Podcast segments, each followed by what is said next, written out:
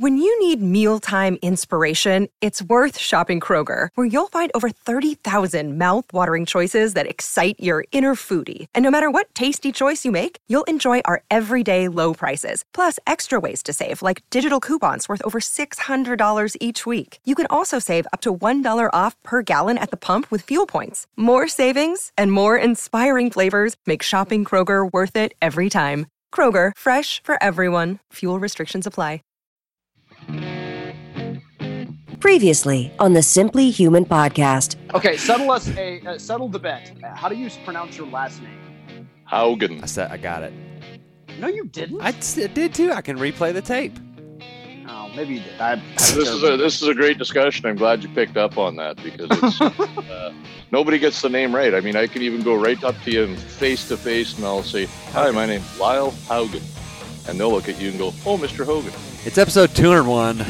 Rick, it's Human podcast. Your hosts, Mark and I already said his name. Two human beings being human.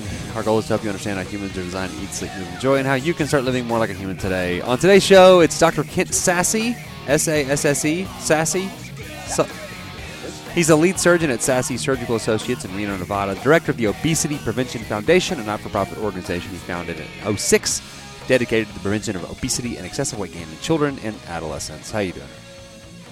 I'm doing well. It sounds like someone killed your dog. Well, it's you know it's episode.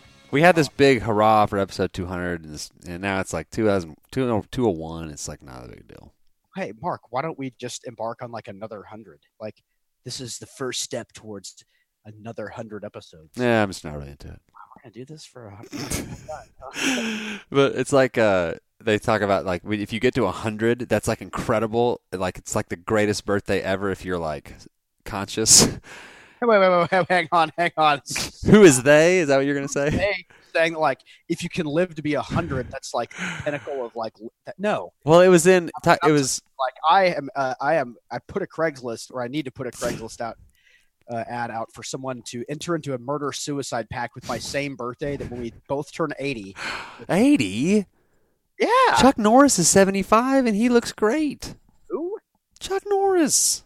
Oh listen Chuck Norris is crazy and also his face is like three quarters plastic all right Well, but like uh okay okay 85 okay. is that okay We should Because do that. I would do that with you. plan that I had was at 85 I was going to go skydiving but I was going to take like a ton of LSD before I Oh, got up in the plane, Okay. and then I would just take uh, right before I jumped out. I would just unbuckle the harness and just jump right out of the plane. Like, oh, what man, an experience that would be. it would be. uh, Hey, honestly though, I mean, I've Like- never done that. I don't know. I've not. I haven't either. But like, I want to see what all the fuss is about. And then if you don't really like it, you're like, yeah, I don't really like this. I'm probably not gonna. You're 85. Who cares? Yeah. Live a long life. Blah blah blah blah blah. Well, so they there was in the radio program that we listened to. It was a top five, bottom five birthdays, and the top five was a hundred, and then a bottom five was one on one because after like you you've been mentioned on Good Morning America, you're like it's just like this very elite club of, in the whole world, the hundred year olds, and then you get to 101, and it's like nobody remembers, and like so that's what 201 is for us. It's just like whatever. Well, I want to like, talk more about my murder suicide pact. If anyone out there is listening has a birthday that's on leap year. 29th of 1980, same exact birthday as me. I want to meet up with you in the year 2065. How did you do that so fast? No. Yeah. 'Cause, 80. Oh, that was uh, 80. Is, is Uh, that's yeah, easy. It's 20. That's how it's easy. for That's me. easy. So the year on February 29th of ni- 2065, I want to wait. Oh, wait. What? There's no February 29th of 2065 because it's only every four years. Oh no! So you- you have to be a multiple of four. It would have to be 80, 88 or 84. Or 88. Okay, let's go. Uh, let's round down because that's fine. 84. 84. Because I already had you round up five. For whoever else out there has the gotta- exact same birthday as me, same year, February 29th of 2064. We got to find this person. somewhere. Let's uh I'm not advocating drug use, but let's take a whole bunch of acid or some mushrooms or something. Or how about you just point guns at each other and say one, two, shoot? okay, okay, this is the next question. Is it one, two, three, then go? Or is it like on actual three? This like is a very lethal two- weapon. I feel like it's one, two, three, boom. Okay, that's what I do. Yeah. That's that's my personal. right? this is you need three to get the problems count. in my personal Duh, life before. duh, like duh. you think you're going to go on one, two, three, then go because that to me that makes more sense. But I mean, can you imagine a failed murder suicide pack? Like It would just it- it- think you're going on one, two, three, go, and they think you're going on one, two, and then going on the actual three. Like, uh, if you were the person who pulled the trigger at the three and not the three, then well, go. hang on, but that wouldn't be a murder suicide. It would just be a murder, a murder murder. Oh, that's true. So you're not A double murder. Yeah, just a double murder death. I have I, I have a pact with I feel like I need to go back and and and kind of reevaluate. We're on the plans, but I, Yeah. I, we're on to something. I think. So, uh, uh, J- uh, Jack in the group thread. Okay, if someone did have the miscommunication of one, two, bang, then it would be a murder suicide. Yeah. Okay. So I have a, a pact with the man with no pancreas that if either one of us, Well, you have a lot of pacts with him. I do, uh, if either one of us is on our deathbed, What? If either one of us is in the room when the other one is about to die, then we have to say something super horrible to them, like, like right as they're right as they're about to pass pass on, to whisper in their ear, like something like, "Tell Hitler I said hello." Why? because it's like it's like the opposite of what people are doing and saying in that moment. It's like you know, and it's like I don't know. And that's how Jack Jack's and my relationship is. It's very shock jockey. Man, uh, I feel like if we ever created the behind the scenes Simply Human Premium Club, It, it would no, it would leak out, and we would all go to jail. bucks a month. Oh yeah, we would have. Oh, yes, no, we would have no real friends anymore besides us because people would be like, "I cannot believe you made that joke." Uh, I, I was going to make an example of a joke just then, but I feel like that's too. I can't do that. No, you can't even make the example. I mean, like, and and what I whispered was like way rated G compared to the other things that we had talked about. I was gonna send for Easter. I was gonna send the family photo of the family photo that I've Of family. Yeah, that's not my family, the other family with the skeleton. Oh, stop it. I should send that. How was your Easter, by the way? What do y'all do for Easter? Is Easter uh, has Easter turned into Christmas for your family? Uh, not really. We don't go all in on Easter. There's a big long like I know a lot of. So growing up in the religious tradition that we did, uh, the explanation to me was always we don't celebrate Jesus' resurrection on Easter because we celebrate, Celebrate every, every Sunday, every Yeah. which is why you're never allowed to miss Sunday church Right. because if you miss communion, then you're gonna go straight to hell. That's So that's uh, that's Easter's really never been a big deal like that for me. Um, re- like uh, we when I was a kid, we did egg hunts, but like that was really it. And so uh, my wife's uh, mother, my mother-in-law, she came down this weekend and uh, she brought some Easter baskets for the kids and they had some candy and some you know it, it- basically like like Christmas stocking type stuff right. but that was like uh but they also she also brought their christmas presents it's a really long story of why it's taken four months There was a- a crises there was a death in the family there was a bunch of stuff and uh, so so Sorry. Uh so like it was kind of like christmas in that they got their christmas presents and also their easter baskets but like uh uh generally we don't do we don't do a lot for easter. We're not a big Well, and I guess we we were the same way, and but Jen's parents and Jen's mom particularly, and and love love her to death for this, but she really goes all out, and where it's like where Easter morning is like Christmas morning, and I'm like, "Wha- I'm, I'm good for one of those Yeah. per like 12. you can't, you have to be, all the adults have to be in the room, and the kids come in, and they have to wait before they come in because of all their Easter stuff. Hmm. So Yeah, we don't. Yeah, we don't do that. I did yesterday. I uh, I smoked a, a turkey, and I didn't smoke it the way you smoked a turkey this weekend. I smoked one right in his right in his head. And then you sent us pictures of like his face peeled back off his turkey skull. I, that was unintentional, Rick. oh, okay. But then I uh, smoked a turkey in my actual food smoker. I also smoked a brisket point, but that's pretty much That was a cow, and that cow did nothing to you. I didn't kill him. That was not a cow. That was a piece of meat I bought at a grocery store. No eyes. No face on it. It did not look at me going, please, please. Although that's a, clearly a goat noise. Okay. You smoked a goat brisket. so, if I may, since you brought up turkeys, I shot a turkey on Good Friday and he did not rise again. That's awfully sacrilegious. he did not. Okay, so I had to sing at a funeral on Friday morning. I well, I'm sorry. Pause. Why is this the first I'm hearing about this? I butchered that turkey that I shot on Friday morning in the church parking lot Oh, whoa. before the funeral.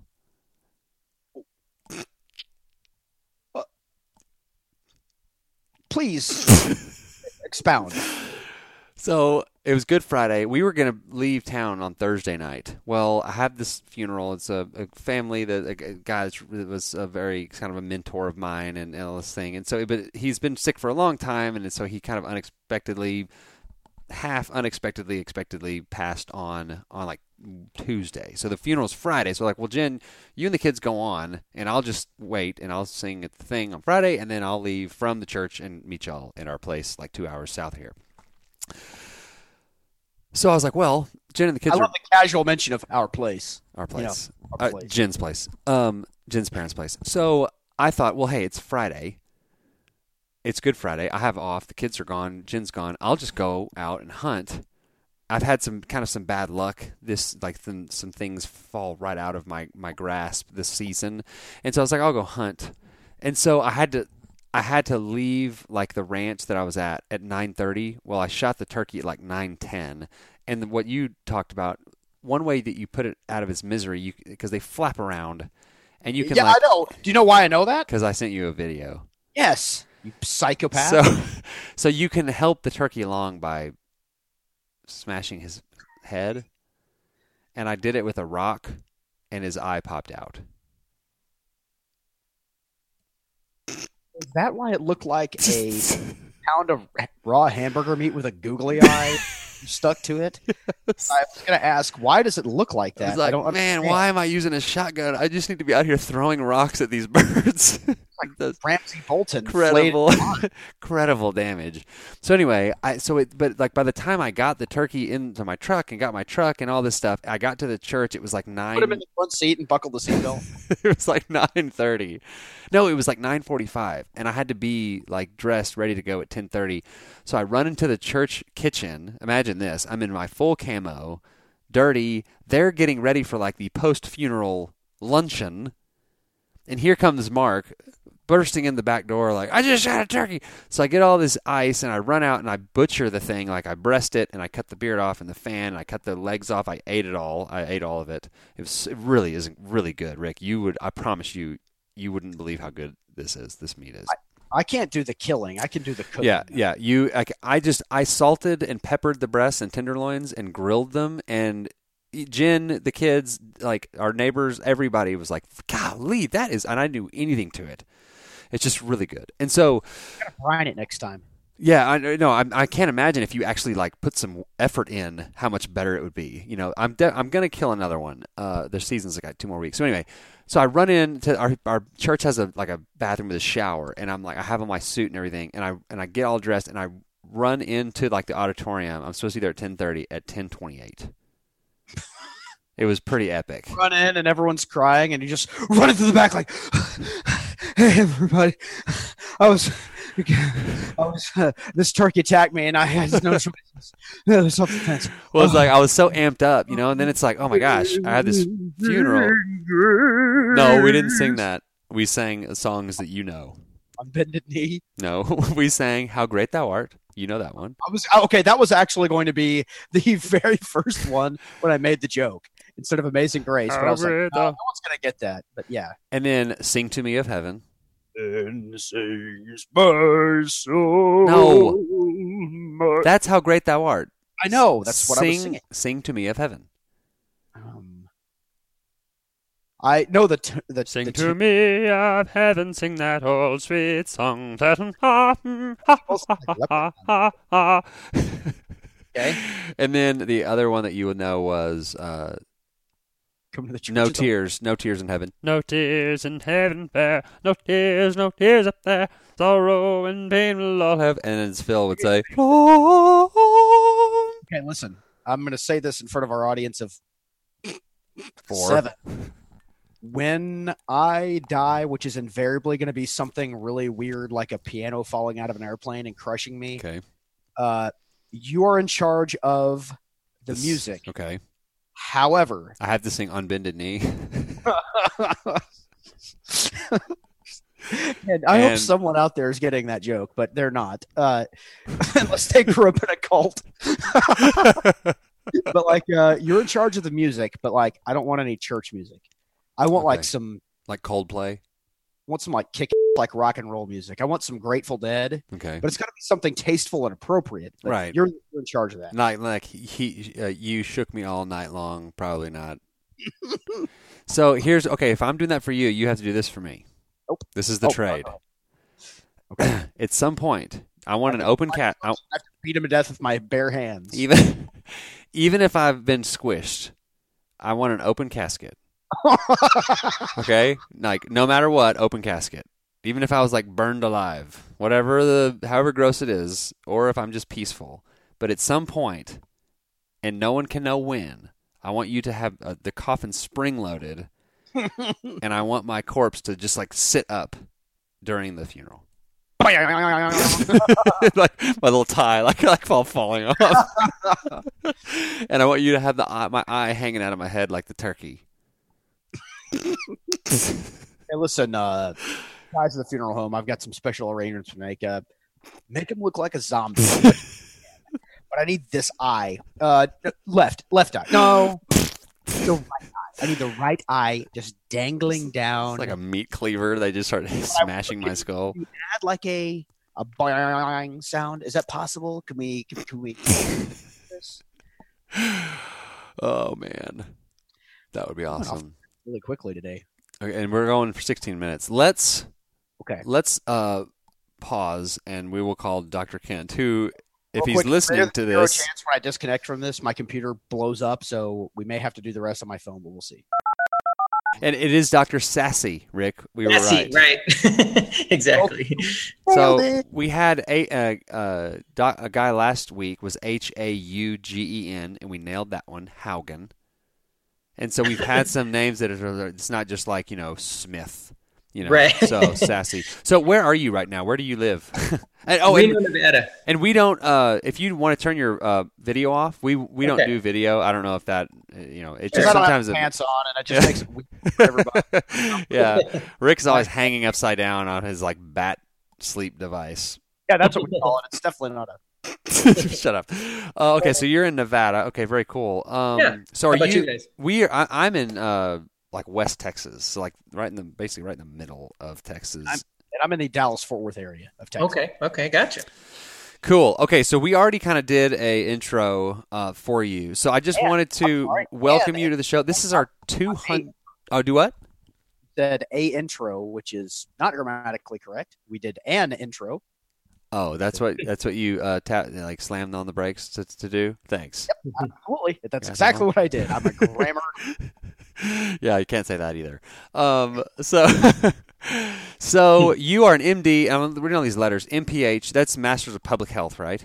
That's right. Yep. And then Mhm. FACS, FACRS. And so, um, welcome to the show. And tell us, like, how did you get to be? Like, tell us your story. Like, how did you? Like, what? Where did you grow up? Like, start from the time you were born. Oh goodness. Well, uh, I uh, uh, was born in Memphis and uh, and then spent a few years in uh, Birmingham. My dad was a chemist. He was a biochemist, and uh, he was going through grad school. And uh, my mom was an English major, so she'd appreciate your grammar corrections there. You're welcome. and then uh, he took a job up at the Medical College of Wisconsin doing clinical biochemistry, which meant that they moved north and they had no idea where they were going. Uh, but we wound up in Brookfield, Wisconsin, and that's where I went to school all the way uh, all the way through school and was kind of a science kid and a tennis player, and then went out to California for college and more biochemistry. And Where did you go to college? Uh, San Diego, University of California, San Diego. It's in La Jolla. And Guess where I'm going on Wednesday? Oh, are you going to La Jolla? San Diego, baby. San Diego. Yeah. So anyway. well, that sounds nice. yeah. so anyway, sorry I interrupted you.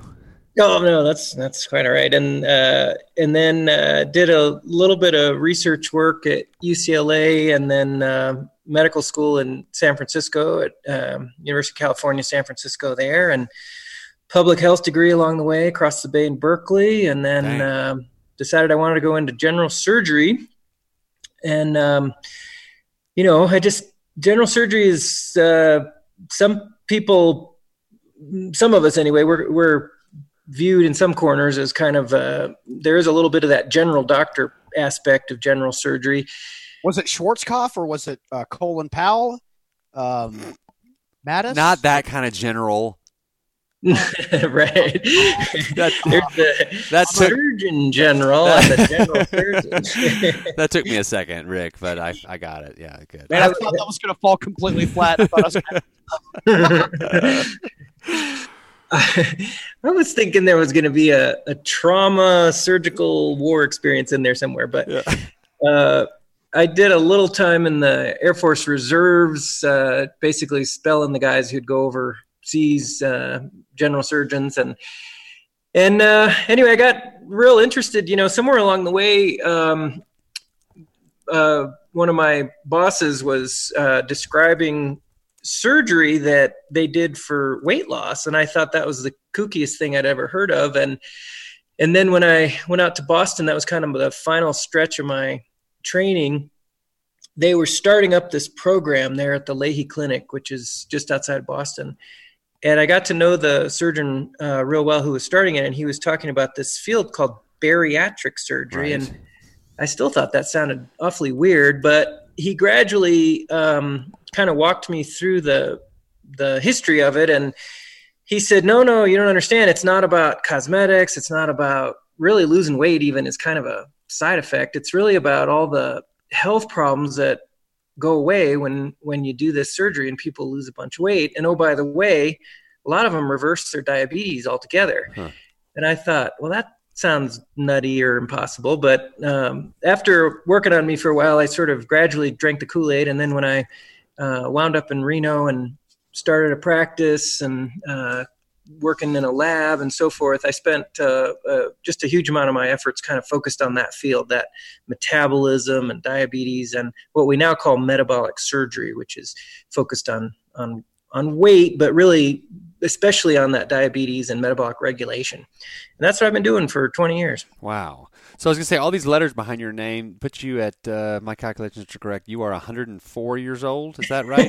yeah, 114. Yeah. Yes. ah, 10 years off. Yeah. Oh, hey, and Rick, we forgot to do something. So very quickly, we're gonna get Yes. right back on track, but we for, we didn't guess his birthday. we do a thing, uh, Dr. Kent Sasse, where we uh, guess your birthday. We each get one guess now. Uh, that's my penance because I cheated for several months, uh, told the people and and kept winning. Uh, so you can't tell us we're close. You can just say yes or no. Okay. You go first. Rick. Me? Okay. October 9th. no. Okay, I detected a slight pause, so did like I. So did I. like he was maybe gonna be like, "You're close." So I'm gonna go October 13th. No. Ah, what is it?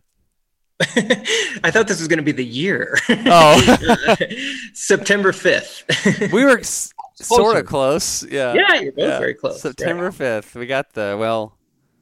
No, Mark we will didn't send you a birthday card. Yeah. Oh my How gosh. often? How often do you get that right? Rick got it once, legitimately. Okay, no, hang on, hang on, hang on, hang on. That's I'm the only person who has actually nailed it on the head, and it was legitimate. And one other time, I was like one or two days off. Then, as a bit, like last November, a, a listener uh, contacted me, and, and we we kind of formulated this plan that we were going to cheat about it and and make Mark really really mad. But like we did it for like a month straight, and I just kept nailing it, and he never he never picked up on it. There's this So- the Yeah. answer is one time, uh, but it was like I won the lottery. It was I was like jumping around the house like I had just you know won the Stanley Cup. Uh, Mark, don't mock hockey there, but uh, it was uh, it was so I'm the only one. That's the answer. Well, whatever. Very good. Okay, so um, it's kind of interesting because last week I, I mentioned uh, Lyle Haugen. He is a was a is a is a type one diabetic.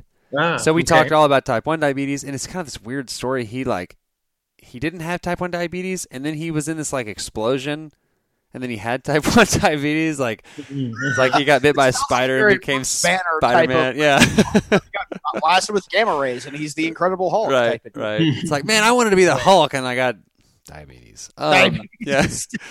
the most boring Hulk of all time. Yeah. so so the type 2 diabetes we kind of mentioned the difference between the two and then basically the type 1 is that your pancreas isn't secreting insulin at all and then type 2 this you're you're you're secreting insulin but you're just having to secrete more and more and more and more and more and more because your your cells are resistant to it. And then there's just all sorts of things that happen when insulin's in your bloodstream and high or glucose is in your bloodstream and high uh, uh, you know amounts and there's inflammation and there's like circulation issues. So can you just kind of give us the very like cliffs notes what is type 2 diabetes? Yeah, no, that was good. No, you you got it. Um, What they have in common is that the blood sugars are high, you know, and so and so then that leads to well, we're doctors and we like to treat these numbers, and so we throw these kind of the same medicines more or less uh, at them to lower the blood sugar, and that's kind of been our strategy forever. But really, as you said, type two diabetes is its own thing. It's a different. It's really a different disease. And um, what happens is all the cells uh, around the body they basically stop hearing the insulin, you know, talking, and they they they become resistant to it. You know, kind of like insulin is trying to push the glucose into those cells and the cells are Yes, going no no no but hold on what were you going to say about the That's teenager right. So your insulin uh, is having to there's having to be more of it, and um, it's kind of like uh, the insulin has to shout louder in order to to try to reach those cells. So you end up with uh, very high insulin levels, but yet um, very little of that is really getting into the cells and causing the utilization of that of that glucose, and so you end up with a whole bunch of uh, glucose, high blood sugars circulating. And then, as you said, that's just kind of the beginning because what what happens is um, that process leads to a bunch of glucose molecules all over the body glomming onto all these important proteins that it shouldn't be stuck onto. They're kind of like uh, barnacles, you know, on a on a ship or something, and they start to cause all kinds of damage, mostly to the very smallest, most vulnerable arteries and nerves in the body. And so it kind of silently leads to all sorts of trouble over time. Uh, but that's really what's going on in type 2 diabetes. And it's very weight related too. You know, as we gain weight, our cells just become much more insulin resistant. So, um, so a big part of it is body weight. A big part of it is just kind of genetics. Some of it's just plain old aging and bad luck. But uh, but a lot of it's weight. well and they say like you know blood sugar like fasting glucose levels below 100 is like normal and then above 100 is uh, you know pre-diabetes what like but but also like everyone's a little bit different so i mean is the you know like the whole thing is like eat 2000 calories a day well good grief there's so many different body types and activity levels and that that recommendation is kind of like man i mean there's just so so many variables is that kind of how the the fasted blood sugar is whereas like you could t- maybe be at 105 but be fine because just because that's just the or is it pretty standard like that's that's the deal Um, it's more standard than the than what you were saying about how we're all a little bit different. Uh, even though we're all pretty different, we're all pretty good at controlling the blood sugar number if we've been fasting.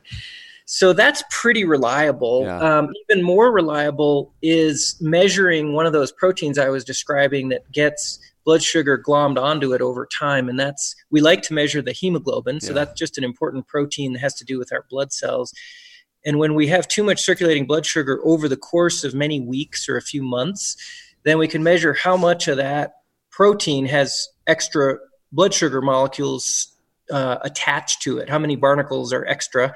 And so if that's over 6.3%, and that's the then A1C right That's the A1C, yeah. Yeah. Then that's uh, that's type two diabetes, or that is diabetes. So you know, and you know that doesn't vary too much. I mean, I think that's pretty reliable, Yeah. even though people are different. I think that's, that's well, and it's kind of like your your body temperature. It's like, well, everybody's different. No, no, no. If your body temperature gets up to, you know, 104 or 5 or 6, like you're dead. Or if it you know, if it goes below, it's not like, well, he just runs at 107. That's just his normal. You know, like I'm 110, baby. You don't know me. You don't know who I am. right. Exactly. Yeah. There are some things that are just kind of yeah, like pretty standard. Yeah, for everybody.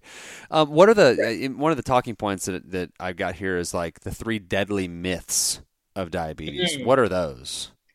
Well, uh, so for the vast majority of people that I see, so you know, keep in mind that people are coming to see me for a solution, and almost every no one goes to a surgeon first to treat their diabetes. You know, that's this is kind of a new concept. So by the time they've come to me, they've generally seen a lot of doctors, and they've generally been battling this disease for a long time. So keep keep that in mind. But what I hear all too often, very sadly, is this notion that it's kind of your fault. You know, a lot of people come in and they've they've sort of been either told or it's been implied by their doctors, sometimes even friends and family, but all too often their doctors like, hey, you know, this is your fault. You need to lose weight and check your blood sugar more regularly and be be more vigilant about controlling that blood sugar number and everything would be fine.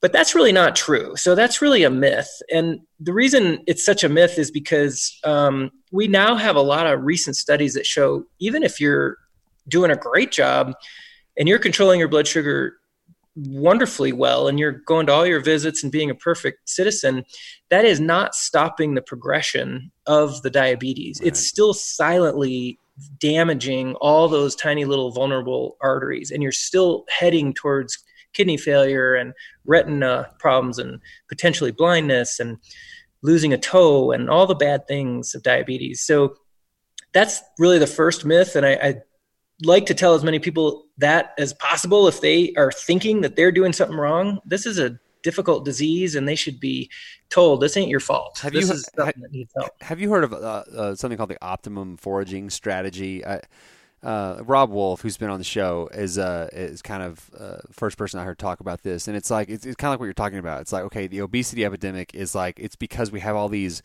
these lazy people with no willpower that just don't have uh, discipline, and it's like no.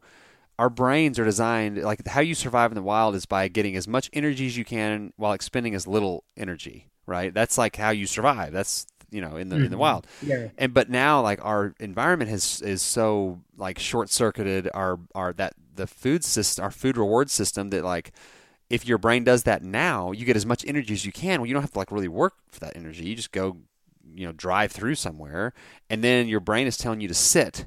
So it's like the obesity epidemic is just this kind of epidemic of people that are doing kind of what their brains are telling them to do so it's not necessarily their fault Yeah, absolutely. I, I think that's absolutely true. And you know, you, you never hate to. I mean, you, you, you hate to say, okay, we don't deserve. We have no responsibility in what we do. Of course, we do. But I mean, gosh, in 20 years, you see a thousand different ways that people gain 100 pounds. I know it just sounds crazy if you haven't battled it yourself, but man, there are a lot of easy ways to gain 100 pounds, and um, and it's and there's really no easy path back from that. There is no there's just no easy path back from it. So i definitely agree that um, you know this is a very big change in the environment around us. It's probably happened over the last 40 years ish so it's very recent and it correlates very closely with some major changes in the um, cultivars that we now consume in the food supplies like uh,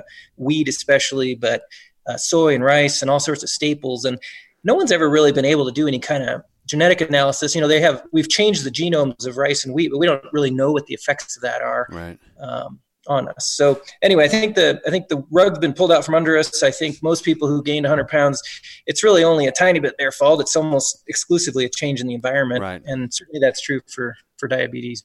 Okay, so that was the, was that just the one myth? Have we done? What are the other two? Yeah. that was the long-winded uh, Yeah. myth number one. that one probably gets me the most fired up. So myth number two is uh, sort of the next piece of that, which your doctor often says, which is that it's a myth that there is some program or some published peer reviewed study that shows how to reverse your diabetes and lose all that weight. Um, people uh, nearly everybody has an opinion about this. And when i you know speak to medical audiences virtually everyone kind of wants to challenge me about well you know I, I, there's this diet plan and that and i've had success with this and that. But then i show them the published peer reviewed data about weight loss plans and plans that attempt to reverse type 2 diabetes without surgery and actually what's been proven true is that they are a dismal failure. There is not a peer reviewed you know long term study from the mayo clinic or weight watchers or jenny craig or anywhere that would be successful that i could hand to a patient. Um, quite the contrary. They've all been um, shown not to be successful for a variety of reasons but the bottom line is it doesn't work. And so it's like us prescribing leeches because we believe in it. Um, right. yeah diet and exercise ought to work. Sure it ought to. But unfortunately it's proven not to work. So um, that's myth number two is that there really is not a proven solution. Right. Um, and then the third one? The third myth is that this crazy thing of of this kooky thing that I thought was so strange of metabolic surgery the myth is that it sounds like some kind of scary, risky thing, but but the truth is, it's the uh, the technology evolves so quickly that it happens faster than we can kind of process, and so now it's about the safest surgery going on in the hospital. It's a wow. 45 minute procedure with four band aids. It's way safer than not doing it, yeah. just as a context, and it's safer than almost all the other surgery I do. Uh, and so that's sort of a, a myth, and a lot of doctors are still thinking of what it was like 20 years ago, and it sounded kooky and scary and risky, and that's just all in the past. Right. Well, you mentioned uh, a, a, few minutes ago about it's really hard to come back from, and so are, are you seeing like I, obviously you know the prevalence of type 2 diabetes in kids is increasing like crazy mm-hmm, so like what yeah. are you seeing that because like, what i'm seeing is like if you're if you're like pre-diabetic or, or battling obesity like in elementary school like there this is that's a lifelong issue that you're now having. Like you know and so what are like what are you seeing uh, from like in the kid population in all this? Yeah it is it's discouraging. I mean um, we we do like to uh, cling to a little bit of hope that change is a little bit more possible in young people because you know they still have all the advantages of youth of better running metabolism right. less injuries and other constraints that keep them from exercising and the possibility of maybe you know changing all kinds of things radically. But it really does take a pretty radical change. If you're already you know very obese as a teenager you've probably inherited some pretty lousy genes with respect to metabolism. And you may be ingrained in some habits that aren't good and it's very hard to turn any of that around and then if you add to that the data that at least in adults, almost nobody turns it around for any kind of long term period of uh, you know time beyond a year or so, um, the odds are really stacked against uh, young people. So I, think it's very discouraging. You know, the American Academy of Pediatrics came out some years ago and endorsed um, bariatric surgery for teens, which really the, a lot of the media thought was just crazy idea, but really they showed data that said listen, you know, to not offer the only really proven path to long-term weight loss for these youngsters is really depriving them of the opportunities that they would have to meet partners and go right. to schools and get good jobs. And well, it's like until you find a time machine, you know, like yeah. we can't go back in time and figure right. fix all the all the the actions that led to that, you know, and and yeah, so I, I see what you're saying. Yeah, that's a it's a challenging issue, but but we see teens um, fairly regularly, and and we'll offer them, uh, especially now that the procedures have become so much less invasive and there's kind of less downside uh, potential.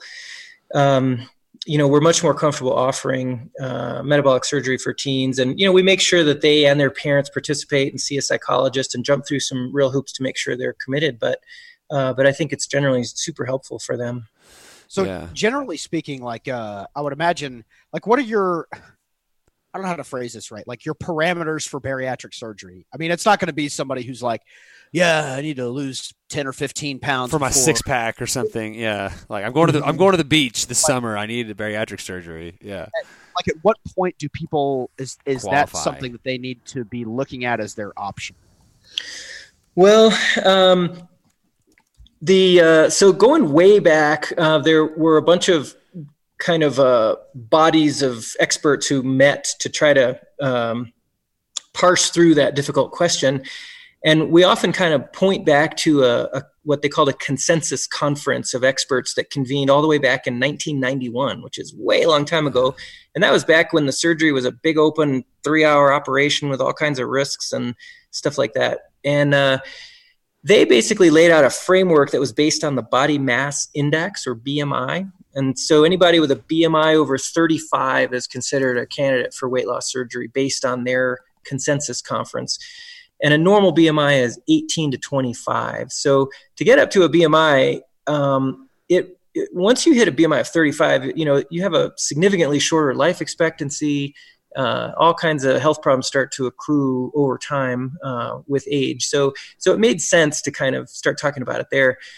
The real thing that we encounter is that it sounds so uh, I don't know what strange or whatever to most people, both medical audiences and just regular folks, that the problem really isn't one of overutilization for cosmetic reasons. It's really massive underutilization for health reasons because people just don't think it's an option or don't think it's a good idea. So really only like 1% of people who would benefit medically from it even avail themselves of it. Yeah, that's let, interesting. Let me ask you this: so people with the, that BMI under that thirty-five or what have you, um, that's you know bariatric surgery obviously isn't a, th- a, thing for them like what what's the solution for them? I, know, I think we've established kind of that you know it's it, the the answer isn't entirely uh, just you know be careful what you eat and you know exercise more. like there's it's a more it's a far more nuanced answer. Like what what what do you have yeah. to say?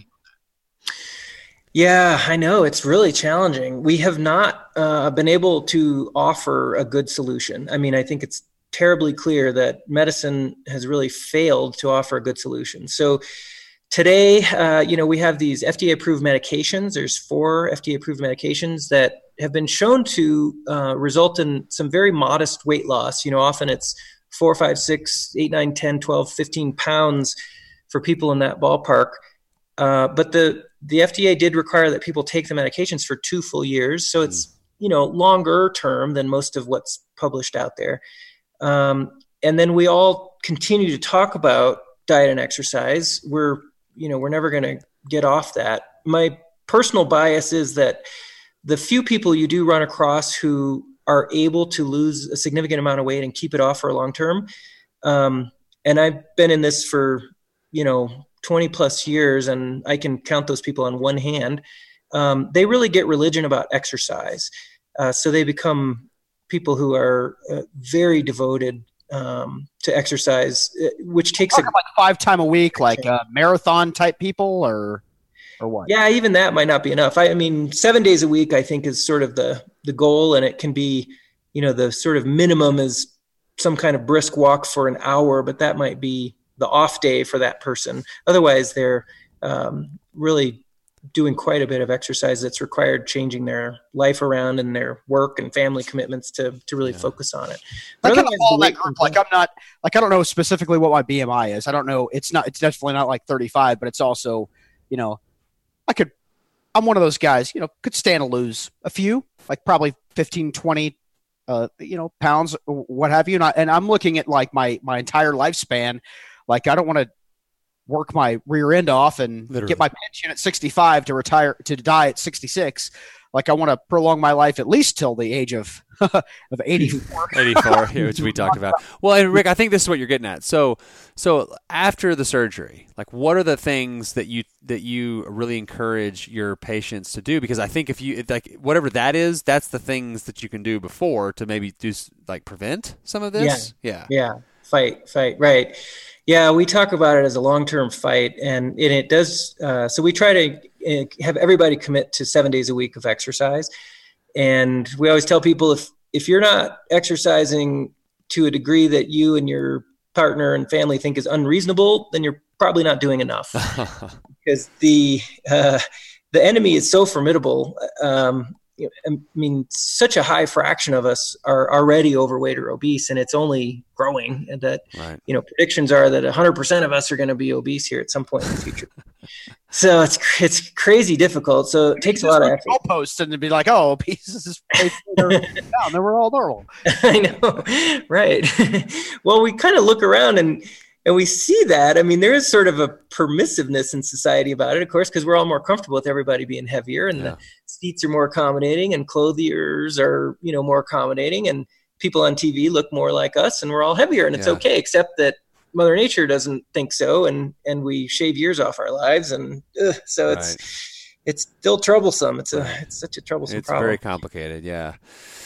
Okay, well, I, I want you to promote yourself in a second. We're coming up on time, but before we do, I'm going to ask you something. And Rick, I haven't asked this question in a few weeks. Um, used to ask every single guest, and we Yeah. just sometimes get sidetracked. yeah, but and it's this: what is one thing that you enjoy about life, or something you do that makes life more enjoyable? And it doesn't just Doesn't have have to be anything. anything related to anything you've talked about.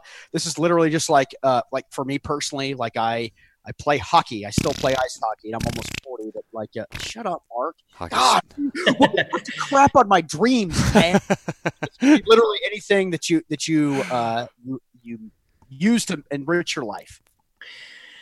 Well, I mean, gosh, numbers one, two, three to 10 is definitely helping people beat this problem. I mean, it's unbelievably gratifying. People, uh, I don't know if you probably interview some doctors who are pretty unhappy with their job choice. I have, I have a lot of colleagues who grumble about, you know, the hospital administrators and the insurance. Actually interviewed the doctor from the original Michael Keaton Batman, like plastic surgery, like in the basement, and uh, yeah, he was unsatisfied. yeah. so so I, I happen to have just kind of stumbled into this field where the um, the sort of transformational element of it for a really high fraction of people that I uh, help is is is pretty stunning. And so um, you, you know a lot of a lot of us in medicine kind of make these small incremental changes and you know hey i'm you know i got a better blood pressure medicine I, I want you to do this and you know improve a side effect or some kind of minorish thing and you know or even we fix a broken bone and that's gratifying but but people who've been battling obesity and type 2 diabetes and who come back years later and you see regularly who are they may not be normal weight but they're at a far healthier weight and they're still not taking their insulin and they're non-diabetic the kind of that is It's a big deal. Yeah. yeah it kind of Yeah. overwhelms the i feel very lucky to go to work and uh so anyway that's definitely it by by a mile So, do you do you play golf or anything, or well, well, I took up running once I realized uh, what sort of battle uh, we're all in. So, so I just got back from the Boston Marathon, and Oh, cool. Did you, did you run uh, it, or just were you a uh, spectator and kind of ran along the side? out, he was hanging out at Wellesley College with a sign, "Kiss me, I'm from." I, I felt like a spectator at times. I wasn't running very fast, Yeah. but, you know, but And listen, uh, I've done one uh, marathon, and I am very shamed in the fact that I didn't beat Oprah in my time. So I don't think I knew that. fast, like Oh, my I was gosh. running slower than Oprah. When, so how did you? Why did you even know that? Like, how did you? Did you look up like how fast is like at least I mean Oprah? Like maybe. People on the, the radio, like uh, one of the guys in the radio station, Oh, was that was his goal is to beat Oprah, and her time was like sometime in the four hour ish range, and Which I. I screwed up my heart rate, and I, I had way too much left to go after 20 miles, and I Oh, couldn't. Yeah, that's all right. pretty great though. So that's uh, that's an accomplishment. I mean, Well, yeah, the first one I was I ran was five and a half hours, and I couldn't believe how awful it was. I said I'd never do that again. Yeah. I, I, so someone told me after mine that like, all right, man, so you got your first marathon. There's Now you're now you're addicted. the kind who are addicted and the kind who say, hell no, I will never do that ever again.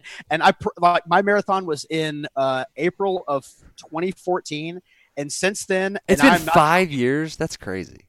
I have run approximately five miles. But you play hockey and you lift weights and you're I very do other active. thi- yes, I do other things uh, Yeah. for, for physical Yeah. activity, but Yeah, I don't run like I just after the 26th mile. I was like, all right, I've had enough of You this. just take off your take off your running shoes and like go over to the bridge, just throw them into the river. my wife. Uh, funny story in the marathon. Like my wife uh, brought the kids there. Uh, you know, three hours after the start, so they could literally one time they found me on the course. Like, hey, Daddy! I was like, hey, someone kill me! Put a bullet. like uh, on the way there, they stopped and got donuts. So I get in the car afterwards, and there's like, I'm just scarfing down donuts like, like oh get in my mouth like shoving them in there poking them into my mouth hole like down my esophagus with my finger like Lay oh, off me! I'm, I want it so bad lay off me! I'm starving. Chris Farley. Awesome. Okay, well, Dr. Sasse, very quickly promote yourself. I know I'm going to link to the Obesity Prevention Foundation. What are other places that people can find you? Oh, um, let's see. There's a, a website that is uh, called um, diabetesreversalfacts.com. Cool. How's that one for, uh, Diabetesreversalfacts.com. Got it. and uh, and then sassesurgical.com is another place where you know I've had a blog for years Cool. and there's a bunch of info there. Awesome. Well, we will direct uh, listeners to those sites, and uh, really appreciate you having having you on. Uh, this has been really awesome, and uh, and hopefully we'll have you back on sometime in the future. Well, what a pleasure! Thank you guys so much. Yeah, really interesting talking to you. Awesome. All right, man. Have a great night. You're listening to the Simply Human podcast. I wanted to apologize and be like, "Hey, Doctor Sasse, if you're listening to the beginning of the show, maybe just like we talk about like a murder murder pact. maybe just maybe just fast forward to when our when the I interview like how I starts. remembered, and I'm talking. They're like, "Hey, listen, I get my pension at 65. Like, I want to live to at least 80 84 it came up. Yeah. odd number, like 84 years old."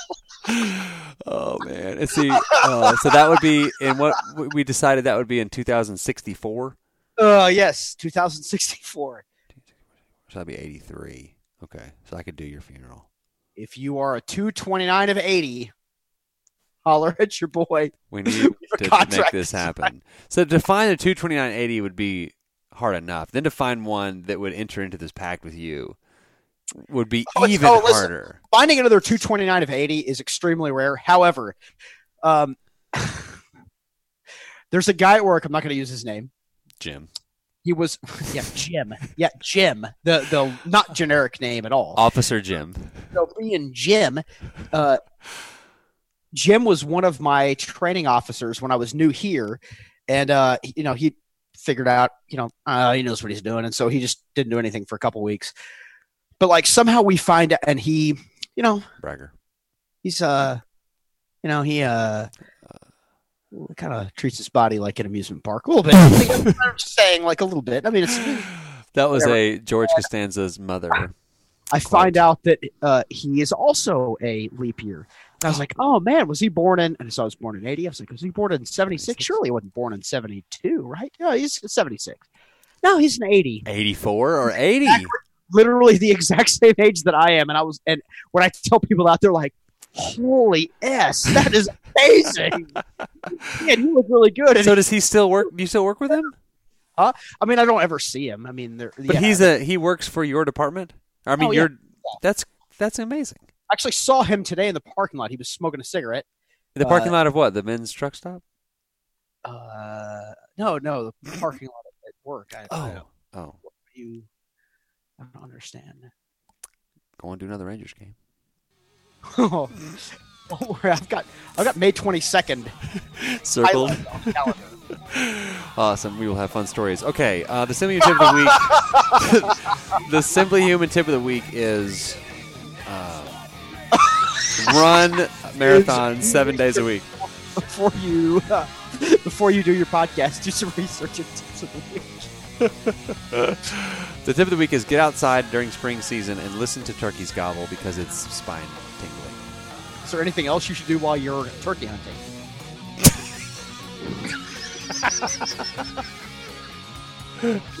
okay, sometimes we'll do a joke for one, then it's a joke for none except for me and you.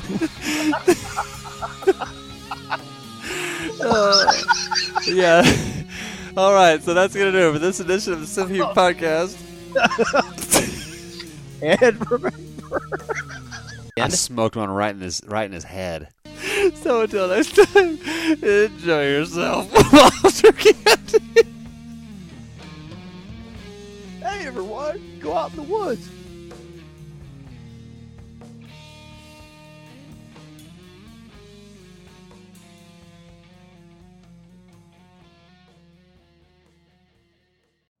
You know how to book flights and hotels. All you're missing is a tool to plan the travel experiences you'll have once you arrive. That's why you need Viator. Book guided tours, activities, excursions, and more in one place to make your trip truly unforgettable. Viator has over 300,000 travel experiences to choose from. Everything from simple tours to extreme adventures and all the niche, interesting stuff in between. So you can plan something that everyone you're traveling with will enjoy. Real traveler reviews give the inside scoop from people who've already been on the experiences you're considering. So you can plan with confidence. Free cancellation helps you plan for the unexpected. And 24 7 customer support means you can travel worry free. Download the Viator app now and use code Viator10 for 10% off your first booking in the app. Find travel experiences for you. Do more with Viator.